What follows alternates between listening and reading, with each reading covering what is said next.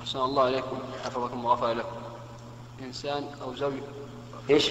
زوج رزقه الله بمولود ذكر ثم ثم عق عنه بشاة فمات الولد فهل يعق عنه بأخرى أم أم يكتفي بالأولى؟ لماذا لماذا اقتصر على الشاة في الأول؟